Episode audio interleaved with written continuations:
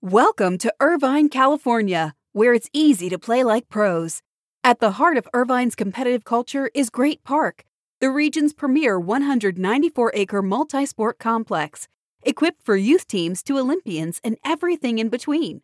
Plus, Great Park's expansion is underway. With near perfect weather and a thriving sports scene, Irvine is the place to play. Visit destinationirvine.com for more information.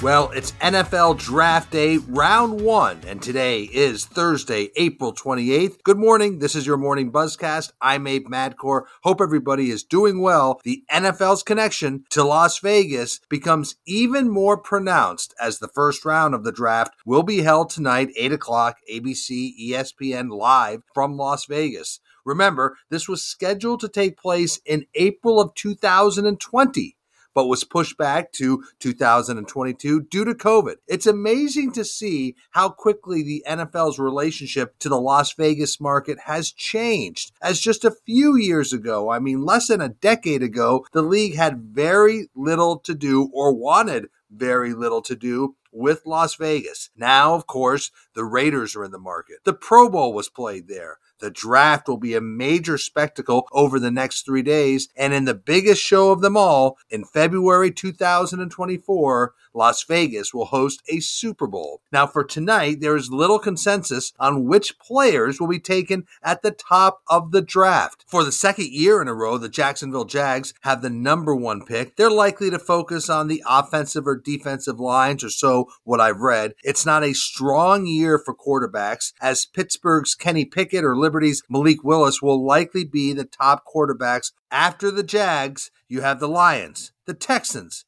the Jets, the Giants filling out the top five picks. So expect to see a lot of shots of the Caesars Forum and connections to league partner Caesars. We do expect the NFL to also announce the game for Amazon Prime's debut. That will be the second week of the season, September 15th. So the league is scheduled to drop teasers to its full season schedule, the first one being tonight and announcing the Amazon Prime kickoff game on that Thursday, September 15th. So buckle up. Next three days should be pretty exciting in NFL land. Let's shift to the NHL. A big change at the Pittsburgh Penguins, but one not totally surprising, as the Penguins and Fenway Sports Group announced last night, Wednesday evening, that Dave Morehouse, the longtime executive who helped the team win three Stanley Cups and open up PPG Paints Arena has resigned as team president and CEO.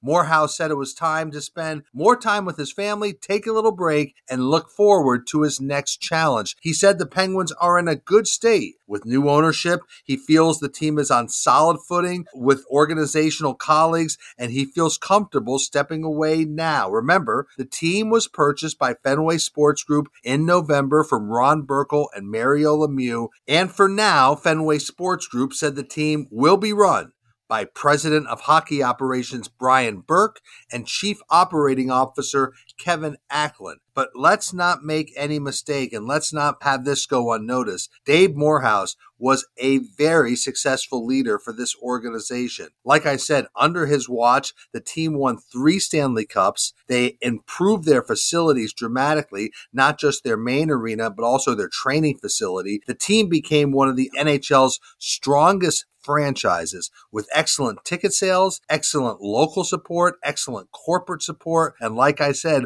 with state of the art facilities. The Penguins are always among the best run franchises in the NHL, and we know the impact they have had in that market.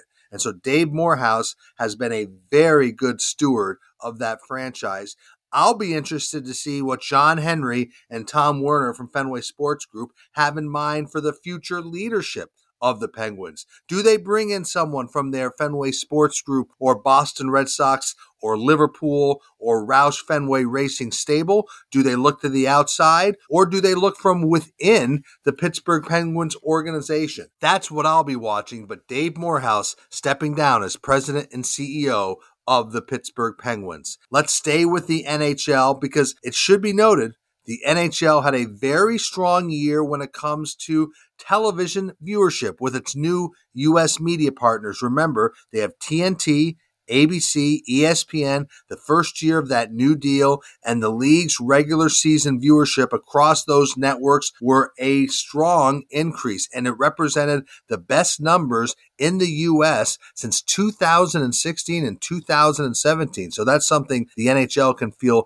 very good about. Again, overall, the NHL's numbers were up about 18% season over season. That's according to SBJ's Austin Karp. Remember last year it was on NBC and NBC Sports Network. When Austin Karp broke down the numbers, here was one interesting stat I think we should all focus on because I do think it shows the benefit of going to a network like TNT. TNT had a lot of the NHL's games this season. I think they had 51 telecast. And TNT games saw a 50% increase in female viewership over last season. So it shows the appeal of having these games on a network which is not solely associated with sports. TNT has a lot of other programming that draws a very wide demographic of viewership, and that shows specifically here females were watching more hockey because it was on TNT. I'm sure the league loves that figure, and that surely drove this increase in viewership for the NHL. So good numbers on their first season with TNT, ABC, and ESPN. Let's shift to the NBA. The NBA handed out its team business awards this week, and I think it shows a pretty interesting window into which teams are overperforming, over indexing on the business side. And the Miami Heat took home the most awards across the league with five. The Heat won awards for total season tickets, group tickets, full season renewals, game satisfaction, and digital media growth. So, a very strong performance across the board for the Miami Heat. Three other teams, the Nets, the Lakers, and the Jazz each took home the second most awards. They won four awards each. Other notable winners were the Washington Wizards. They won for team innovation, and the Philadelphia 76ers won for inclusion innovation. So, again, you get a window into some of the teams that are performing very well on the business side the Miami Heat, the Nets, the Lakers, the Jazz, the Wizards, and the 76ers. Congratulations to each of those organizations for winning a business award by the NBA. Let's end the buzzcast around news about two teams. First, in my local market, the Carolina Panthers. Carolina Panthers owner David Tepper met the media for the first time in over a year yesterday, and he wouldn't go into details about the team's dispute with the city of Rock Hill, South Carolina. The team is uh, in dispute over the development of a possible headquarters.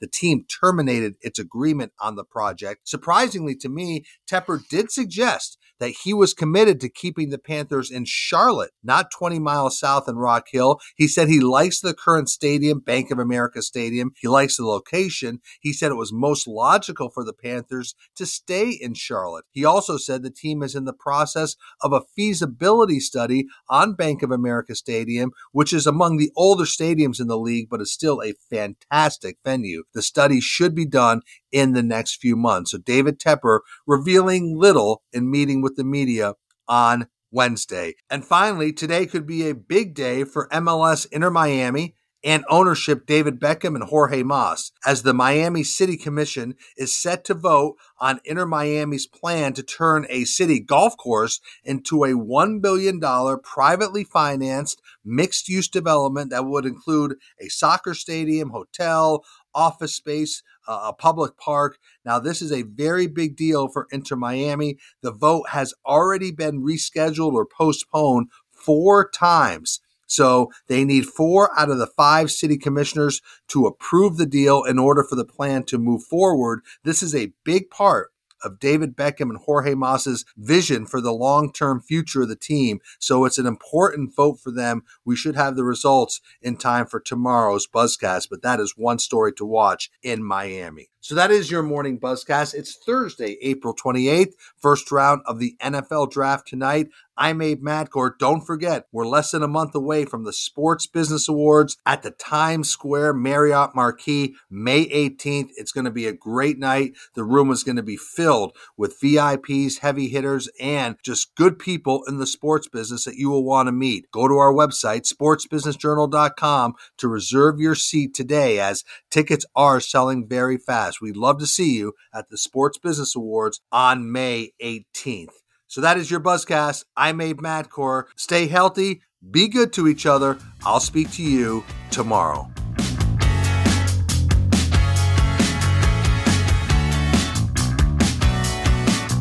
Welcome to Irvine, California, where it's easy to play like pros. At the heart of Irvine's competitive culture is Great Park, the region's premier 194 acre multi sport complex, equipped for youth teams to Olympians and everything in between. Plus, Great Park's expansion is underway. With near perfect weather and a thriving sports scene, Irvine is the place to play. Visit destinationirvine.com for more information.